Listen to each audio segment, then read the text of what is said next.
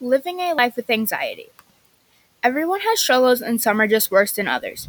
The world can change you in many ways and can shape you into the person you are today. It can affect you in ways you never thought of. Some people have learned that the hard way, and others haven't. From my mother, I have learned not all struggles make you stronger, and some can even turn the world you thought you knew into a scary hell. My mother has faced many obstacles from the time she fell victim to anxiety to now. The bigger the life events that happened and the more overwhelming they were caused her anxiety to worsen. She had dealt with a lot of trauma when she was younger from her parents' divorce and her home life. It is the main reason she has anxiety now. In addition to the trauma and overwhelming events, she is constantly overthinking and worrying. Her anxiety always keeps her thinking. She is also always wondering what people are capable of doing, and not in a good way. It is okay to talk to someone, it is okay to ask for help, she stated. That is something she has learned in her course of living with anxiety. One big problem my mom deals with is seclusion. My mom tends to exclude herself from a lot of situations. She mostly stays to herself and her immediate family. When she gets around large crowds, she generally does not like to participate. She does this because her anxiety shoots through the roof.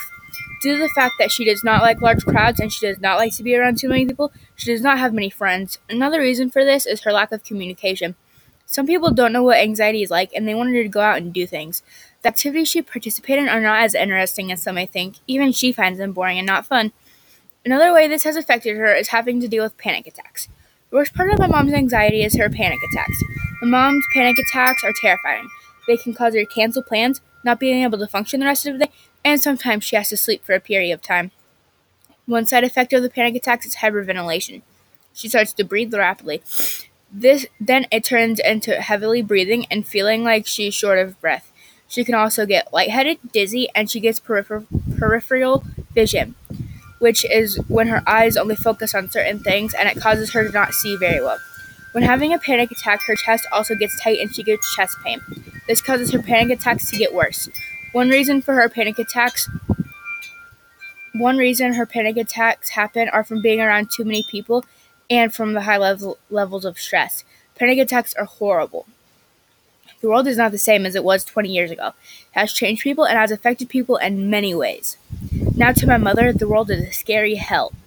Anxiety is horrible and can be terrifying. It has affected my mom, my family, and me in a negative way. It has also affected my parents' relationship at times, and they commonly get into arguments. When they get into arguments, they will slowly escalate because of my mom's anxiety, and my dad does not know what it is like. This causes my siblings to start getting confused because they don't know what is going on, and sometimes they get involved. This causes me to get involved, and it turns into a big mess of yelling and arguing. My mom is normally calm and understanding, and she generally doesn't yell unless she gets very aggravated. But when she gets stressed, you can tell she doesn't really have the patience to do anything, and she wants to get everything done in one period of time.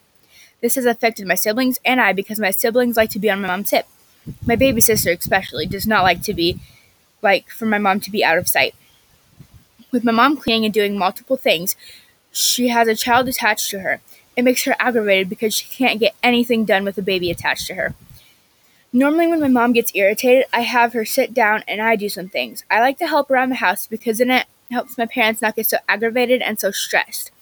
If my mom starts to do things and is running around, then she gets stressed, and then my dad gets mad because my baby sister is mad from wanting her mom.